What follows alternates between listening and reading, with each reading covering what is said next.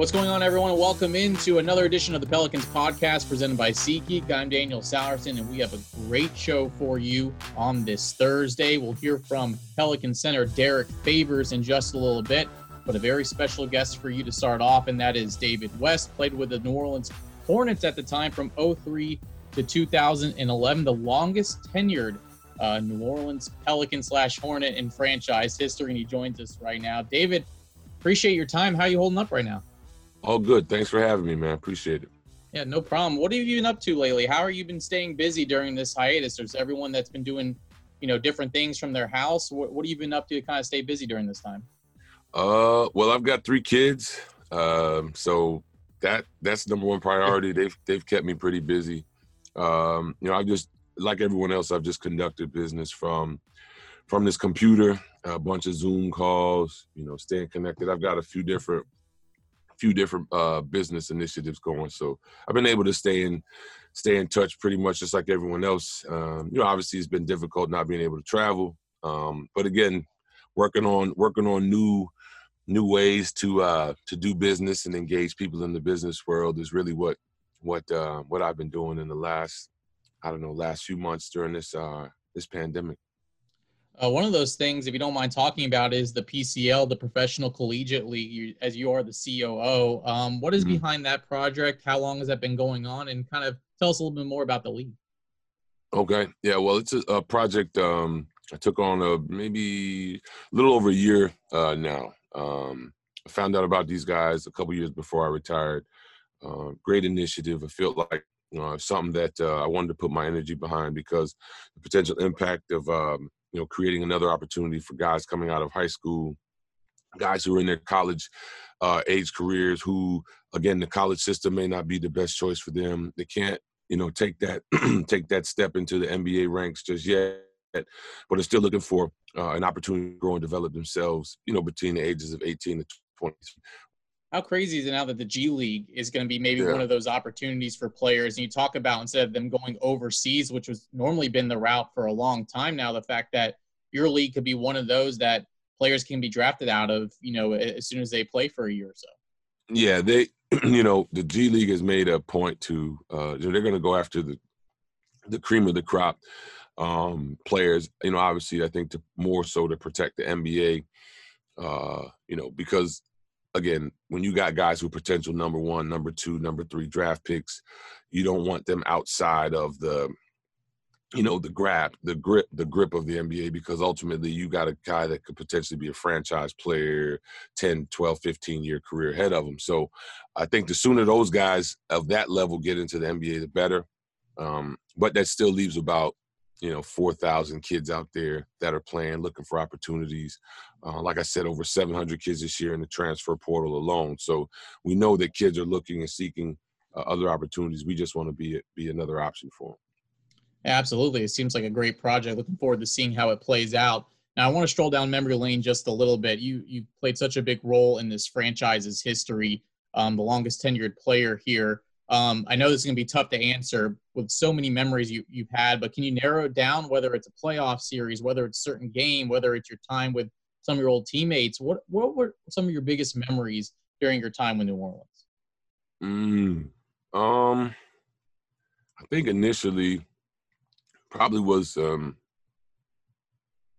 I would say my rookie year was quite an experience because of the players that were on that team, the caliber of people um, like uh, that were on that team. Um, and I, you know, I consider that to be probably, um, you know, one of the reasons why I was able to sustain myself and, and have a long career was because of that collection of, of men that uh, I was able to come in under. Uh, like I said, being a, you know, where I got drafted and really feeling um, the genuine desire of the team. Um, you know, it's a story I haven't really told much, but you know, I when I got drafted, I felt like I, I should have gone higher than, than 18. Um, but Bob Bass told me right out, he said, if you're if you're available at 18, we're gonna take you. And this was before I had even worked out for them. Um, you know, so it holds a special place um, in my heart just because again it was the place that decided like, you know, this is our guy. We're thankful that the other 17 teams didn't draft him. They made me feel like that from day one. Um, you know, and then there was always a plan around me um, in terms of drafting me. And I think for a player, that's always important. Um, and then, like I said, going through having the teams that we had with, you know, that rookie team that was full of some of the best veterans. You know, the game is, in my opinion, is games ever produced. They're just productive, positive people, and they implemented the right things in me that allowed me to the confidence to continue on. And then, you know, going through Katrina, going through the rebuild, getting the team back to prominence in the NBA, uh, making a couple All Star star teams. Um, you know, again, and just developing friendships with with uh, with teammates that I have, you know, to this day. Uh, you know, have been you know been really the most precious things that I take away from my time in New Orleans. What was your favorite aspect about living in the city? You mentioned it. You had to go back and forth with Katrina, and you talk about not having a property. But what would be, your, I guess, your favorite aspect of the city that makes it so special? The food, the people, the weather. Yeah. Um, real simple. Trifecta, right there. right, right. Um, you know, just no place like it. I think the the the people obviously are unique.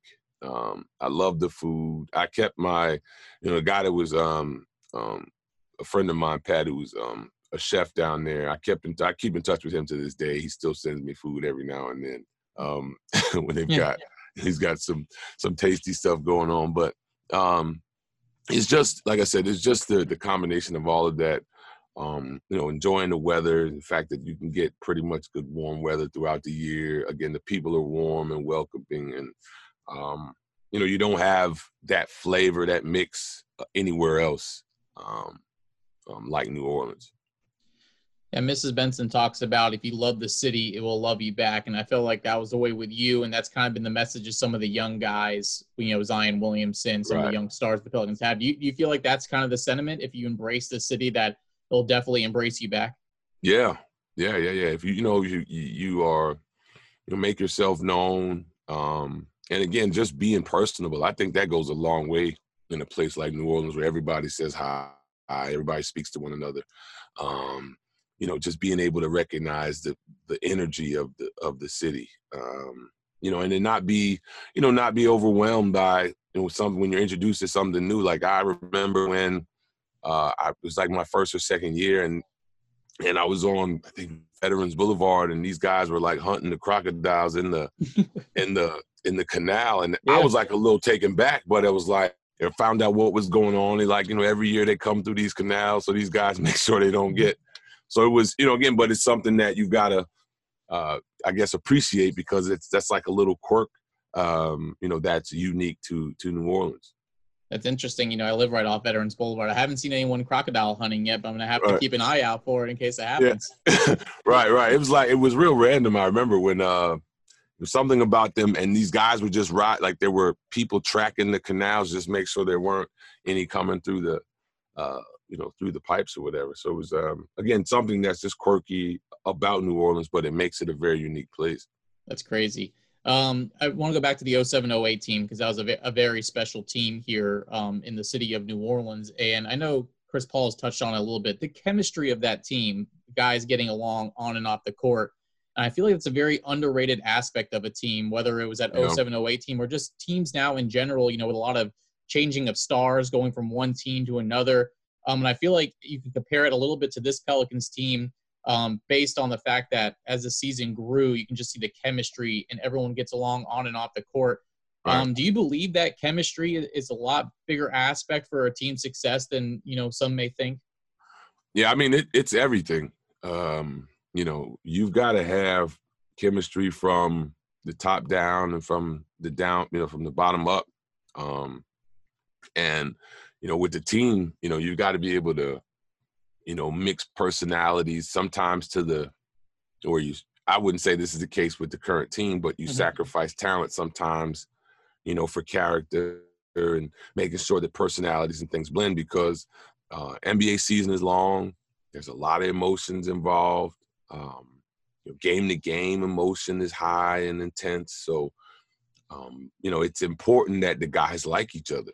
I think that's a very, very important part of an NBA locker room is that the guys like each other. They like coming in every day and talking to each other, working with each other, um, and are unified around you know whatever team goals that that, that they've set for themselves. Um, I think that there have been teams um, like OKC did it. You know, I thought early on with Durant and Westbrook and Harden and those guys, where they were building through the draft and they were building sort of a cohesiveness um, and personality, right? Guys that were getting along.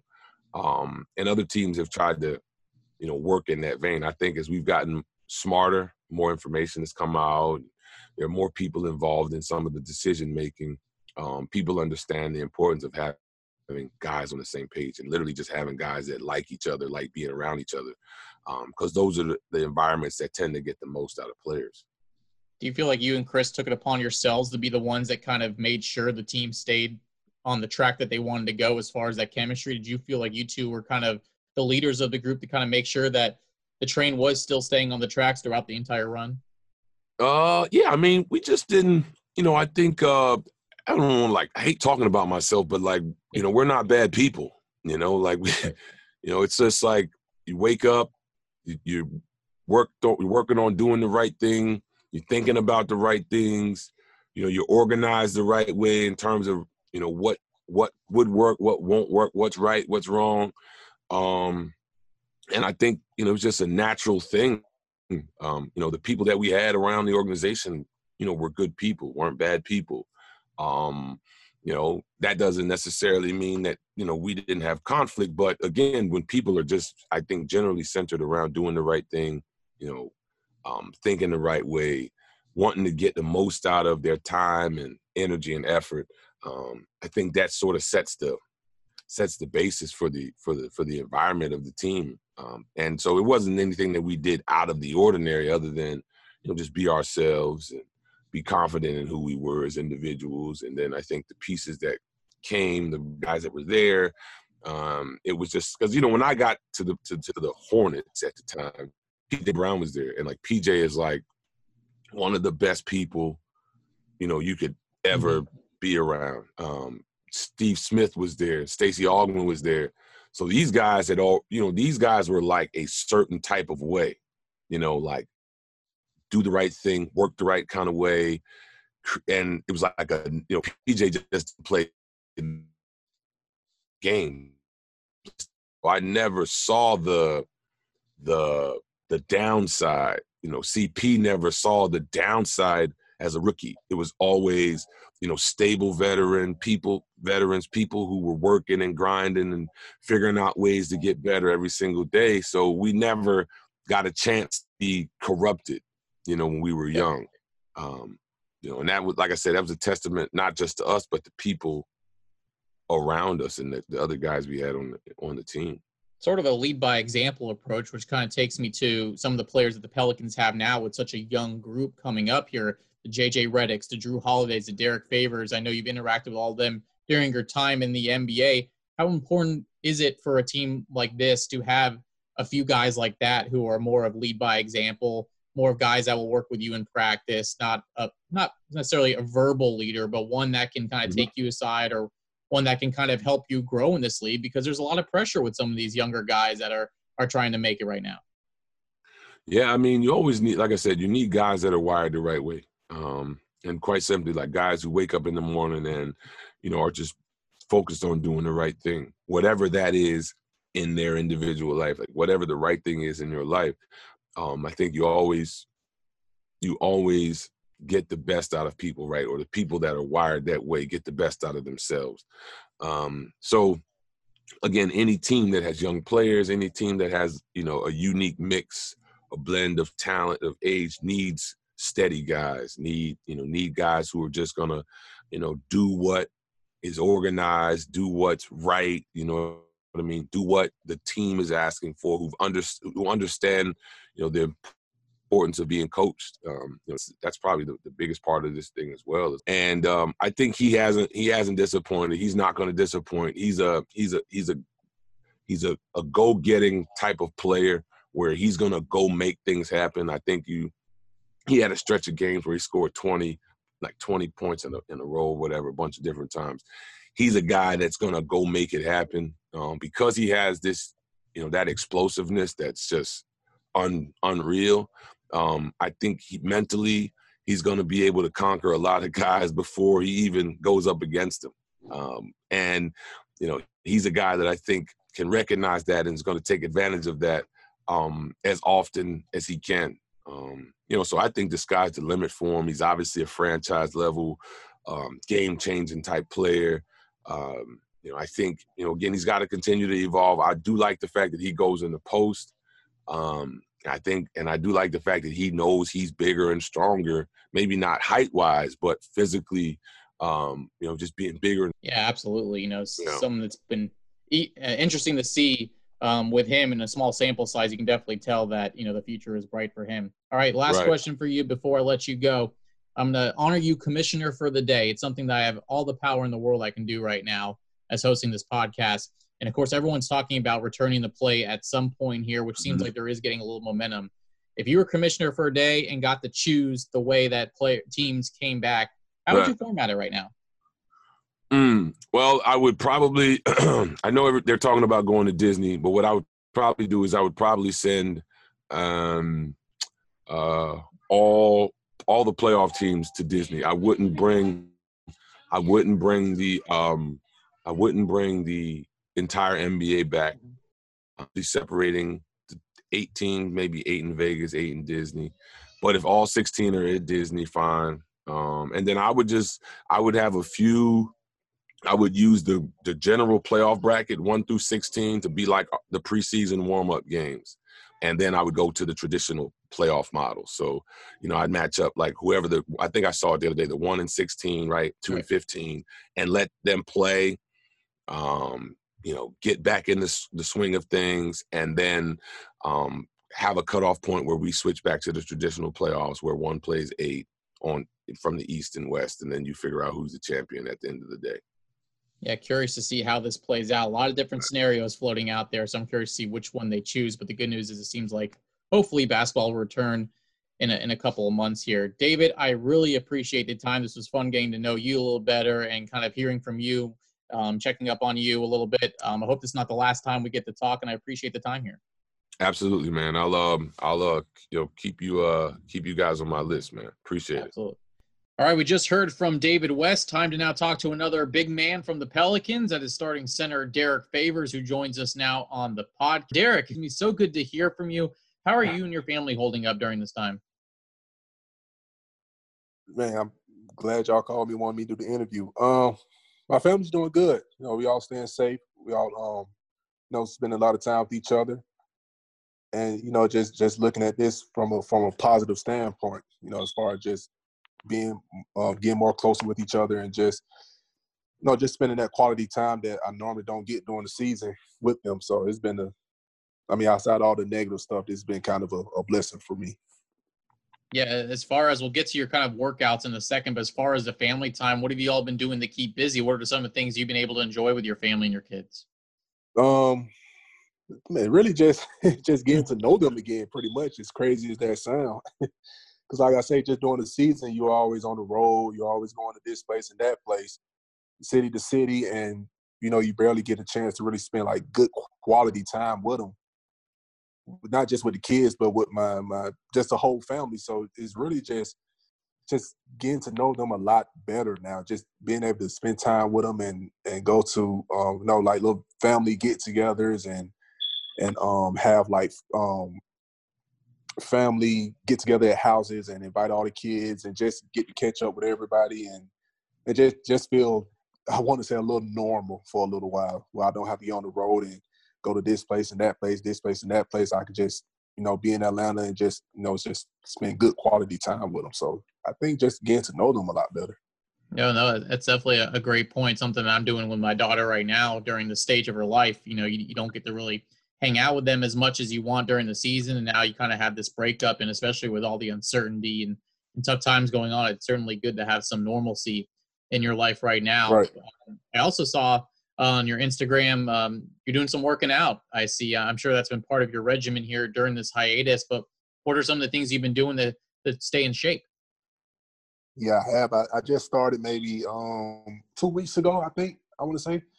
I just decided to um, start back working out because you know after the season got canceled, I just I just wanted to give my body a, a, rest, a break, and just get away from basketball for a little while and, and try to take advantage of this of the little break. But you know, right now, I started back working out with one of the trainers that I work out with in Atlanta. And right now, it's just mostly just cardio stuff, just trying to stay in shape, making sure um, that I strengthened up a lot of the the small muscles that don't get a lot of attention during the during the season. And I'm just just trying to make sure I, I remain healthy, stay healthy, keep my body in shape, just in case you know the season started back, or you know if not, then you know I go into the off season, you know, continue to do the same thing. So just make sure I stay in, in shape. Just a lot of cardio stuff right now. Absolutely, yeah. You you you were going through some injuries during the season with your hamstring and your back. Um, how are those feeling right now, and and how much did it help for you to able to get that rest during a time where normally you'll be you'll be playing every other day? The fact that you are getting this rest now, how important is it for your body uh, to kind of keep you fresh in, in case you do come back? No, it's very important. I um, well, doing this little break, um, break or whatever, I've been paying like giving a lot of attention to those areas, my my lower back my hamstrings, making sure I strengthen those and keep those loose and make sure I strengthen the muscles that I'm supposed to strengthen to to you know keep those healthy. And um man, just just really just get my body back to hundred percent really. I think you know during the season some some stuff happened and um it kind of affected me. So I've been paying close attention to my body now and just trying to make sure that, you know, whenever the season starts back or if it does, if it doesn't, or going into next year, going into next season, you know, I make sure my body is hundred percent and um well conditioned and just making sure my body can um can hold up the, uh, for the whole season. Yeah, we're certainly hoping that the season does resume with the Pelicans in it. We won't get into that. I know everyone is rooting for uh, the Pelicans to hopefully have some games left this season. Um, as far as talking to your teammates, you know, we've had some other players on before with JJ Redick, Jrue Holiday, Nickeil, Jaxson. Um, a lot of good communication between you and the guys um, during this hiatus since all of you are quarantined in your your separate homes in different places. Um, how much have you been able to communicate with them and just kind of check up on each other? Oh, we have group text messages. Um, we actually had a, a Zoom. Um, I think everybody got on the Zoom meeting one time and we just talked to each other, catch up with each other, see what we all was doing, and just have a conversation. But um, no, I think we keep in touch probably, you know, once or twice a week or once or twice every other week. You know, we all talk to each other. We all um, text each other. Um, you know, comment on Instagram when one of the guys posts a picture, or video, or something. So, you know, we all try to stay in touch with each other as much as we can during this. Um, I know it's it's kind of tough sometimes with you know we have kids. you right. know, you can you can barely get to your phone sometimes, but no, I think we all I think we all do a good job of just keeping in touch with each other and, and, and checking up on each other seems like you all are really a, tight knit family, a really close family. And, and, the fact that what struck me about what you just said is that at some point in one Zoom meeting, you had every single player on there. Do you find that that could be rare with an NBA team? As far as, you know, we talked with David West about this a little earlier about how chemistry, I think, sometimes is an underrated aspect of a successful team when trying to get one through 15 to be on the same page. But the fact that during this tough time, you all are able to rely on each other um, does that just show everyone and show you guys how close you are with one another on and off the court? Even though you know a lot of you, a lot of these guys you just met this year, based on this is a fairly new team. Yeah, I mean, um, yeah, with the NBA, you know, it can get kind of tricky because you know guys got their own lives and you know their own responsibilities. But I think with this team, because we got such a young team with a lot of young guys, you know, they still in the. Some of the guys are, are they don't really have responsibilities yet like that. Yeah. So it's a little easier for them to, you know, get to their phones. But you know, with the vets, with me, JJ, Jrue, E'Twaun, all of us, you know, we we all do a great job of just making sure that we check in with the guys and and see how they're doing and just make sure we, are present with them. And um, I mean, like you said, we got we got a good team, a, a lot of good guys on this team that you know really enjoy hanging out with each other and communicating and and all that kind of stuff. So I think um, it's definitely one of the underrated things about this team. You know, we got a good we got good chemistry with everybody on this team. Each guy have good chemistry with each other. Is that a role you take pride in? You know, joining a, a younger team, being one of those veteran leaders, as you mentioned. Is that something you take pride in? Um, when this was kind of going to be your destination here, uh, when you signed uh, or when you were acquired here um, from the Utah Jazz, um, being a mentor, kind of being that guy that can help some of these young guys uh, here with the Pelicans? Yeah, it, it was kind of new to me. You know, being with Utah all those years, I was either the young guy or, you know, it was just a mixture of, of maybe one or two young guys, and then everybody else is around the same age.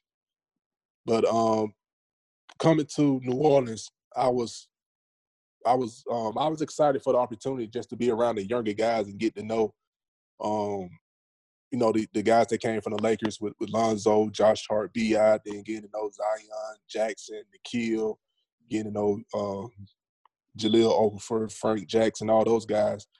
No, I kind of I was excited about that because I knew those guys was to kind of look up to me and kind of you know come to me for advice and and look to me for leadership and stuff. So um, no, I was I was definitely excited for the opportunity, and I enjoyed it.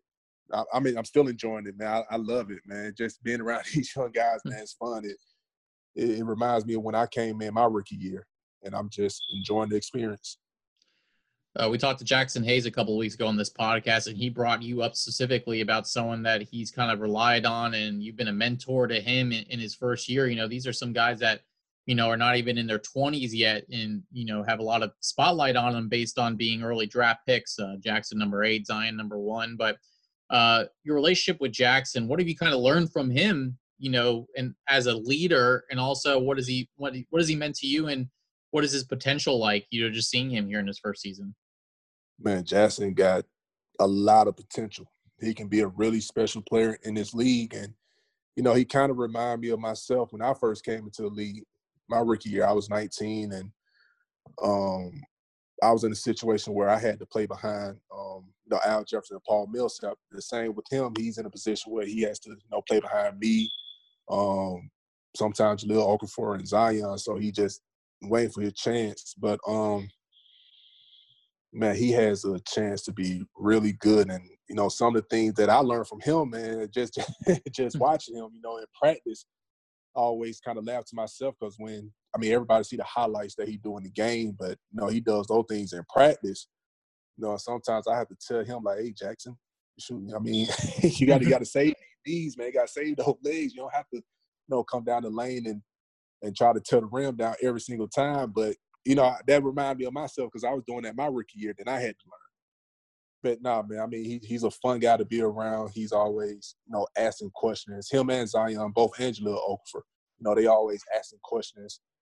They always um, wanted to get better and they they're good humble players. You know, they come in every day, they work hard, they um get in early, stay late, and um you know they they're just great players, man. I enjoy being around them. I enjoy you know having that leadership role for them, and um Jaxson, man, he's he's going to be a special player in this league once he once he figures things out. He's going to be a real special player.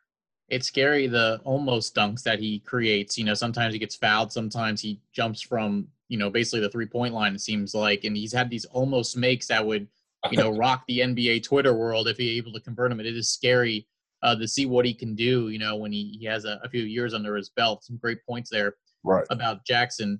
Um, I should have talked to you about this whenever you were uh, talking about what you've been up to, but for me, at least, you can tell me if I'm wrong. I've noticed that it seems like you've taken more of the social media, uh, more just interacting with fans, um, whether it, it's different, you know, views that you have or, or just even I, I noticed as a, a, wrestling fan myself, or one from the from the '90s, that you were talking about wrestling a little bit. Are you are you taking this time also to maybe explore social media a little bit more, like Twitter and Instagram, or is it something that you've kind of tried to maintain consistency of during the season?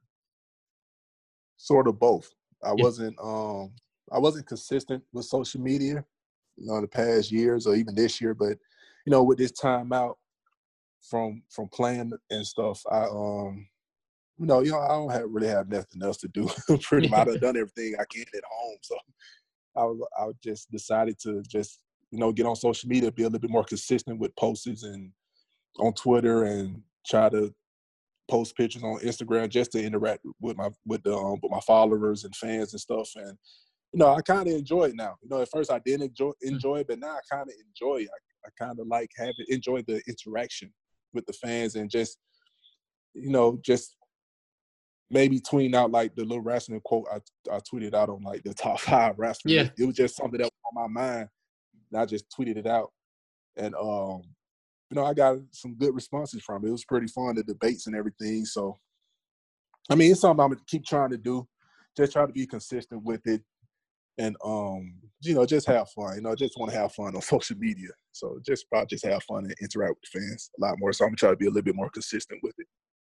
I'm sure there are a lot of wrestling fans that listen to this podcast. You, you have one in me right now. I don't really watch it anymore, but I think you would agree that those you know Raw is War era days with Stone Cold and The Rock and Mankind and oh, Undertaker. Yeah. Those were kind of the best years. Did you have a favorite favorite wrestler during that time that you kind of you kind of either related to or, or just really enjoyed watching?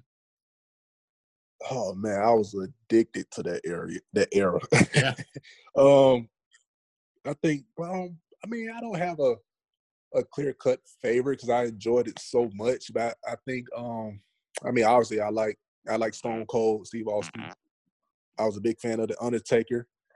Now I like The Rock sometimes, but I was more like Stone Cold back then because I had a, another friend, uh, one of my best friends. He um he used to watch it with me. His favorite was The Rock, so I couldn't agree with him. I had to go with somebody else. Um, oh no, I liked a lot of guys back then, man. I just enjoyed wrestling a lot, and um, that's part of my childhood, part of my life, really. So it's just something I just enjoyed.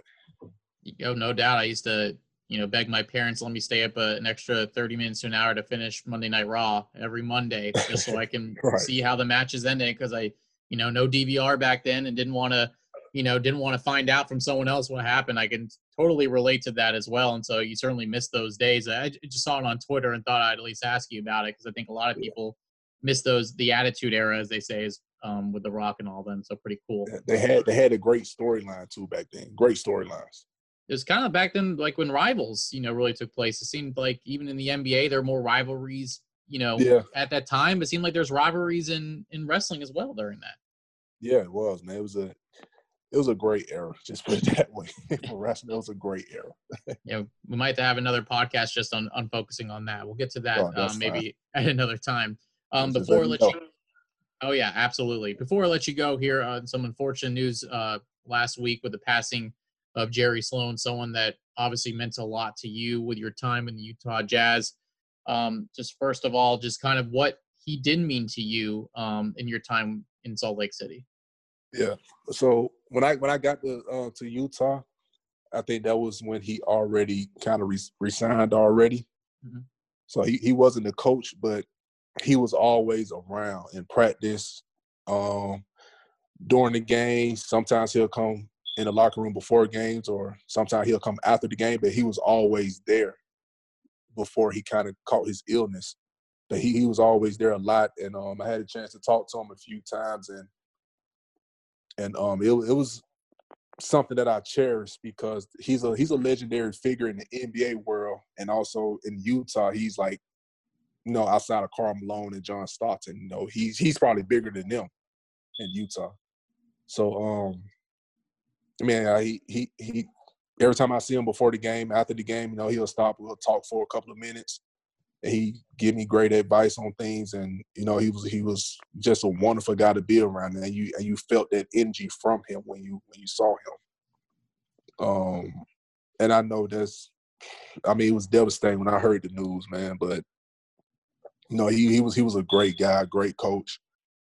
Um, I mean, you don't think about the Utah Jazz organization and not think about um, Jerry Sloan. No, he is that organization. He is the face of that franchise pretty much. And um, I mean, it was just devastating news, but you know, that's just how life goes sometimes. Yeah, you know, yeah, absolutely. He'll certainly be remembered in Utah and across the NBA. You know, watching yeah. the Last Dance, you kind of got a little bit of his personality there from from some of the things, you know, of course, when they scored 54 points and, you know, he was joking about that, it was how many he scored in that game. You, saw the different side of Jerry Sloan that some may not see, you know, when following the NBA. Do you have a, a funny story or a memory from him that, you know, on the lighter side that you, you would like to share? Just something that, whether he said something to you that, you know, really stuck out to you or, or just one of those moments like that that we saw in the last dance or anything that sticks out to you about um, some of your interactions with Coach Sloan? Um, I mean, I didn't, I didn't you know, spend that much time with right. him. Because by the time I got there, he already um, re- resigned as the coach. But um, like I said, like before games, after games, nice to see him. We'll talk for a couple of minutes.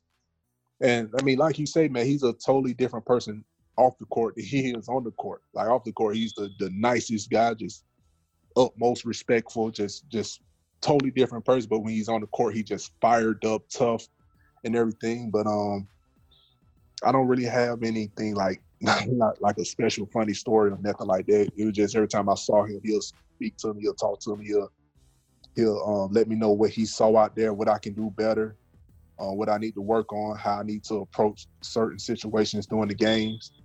Uh, he just always just just gave me advice, and um, no, that's something I appreciated and and I cherish a lot. And um, yeah, yeah like I said, just he's definitely gonna be remembered as one of you know the the best coaches in the NBA and you know just one of the the, the best human beings ever, in my opinion. Well said, Derrick. I appreciate you sharing some thoughts on Jerry Sloan, and I really appreciate the time here today. I know we're going through some uncertainty right now. I know there's a lot of speculation about what may come with the NBA return. I'm not sure what's going to happen, but hopefully, I'll be seeing you real soon. Hopefully, we'll be talking about some basketball. And um, stay safe. Enjoy your time with your family right now, and we'll touch base in a little bit. Uh, you too. Thank you. Thank you. Wow, two great guests today on the podcast. Again, big thanks to David West and Derrick Favors for hopping on. Certainly enjoyed hearing from both of them, checking in on both of them on what they're up to right now. And again, hopefully, we'll be talking about basketball resuming play uh, fairly soon, but still no word yet on if and when that will happen. We'll have another great podcast for you next week. I hope you all have a fantastic weekend. And until then, I'm Daniel Sallerson. Thanks for listening to the Pelicans podcast presented by SeatGeek.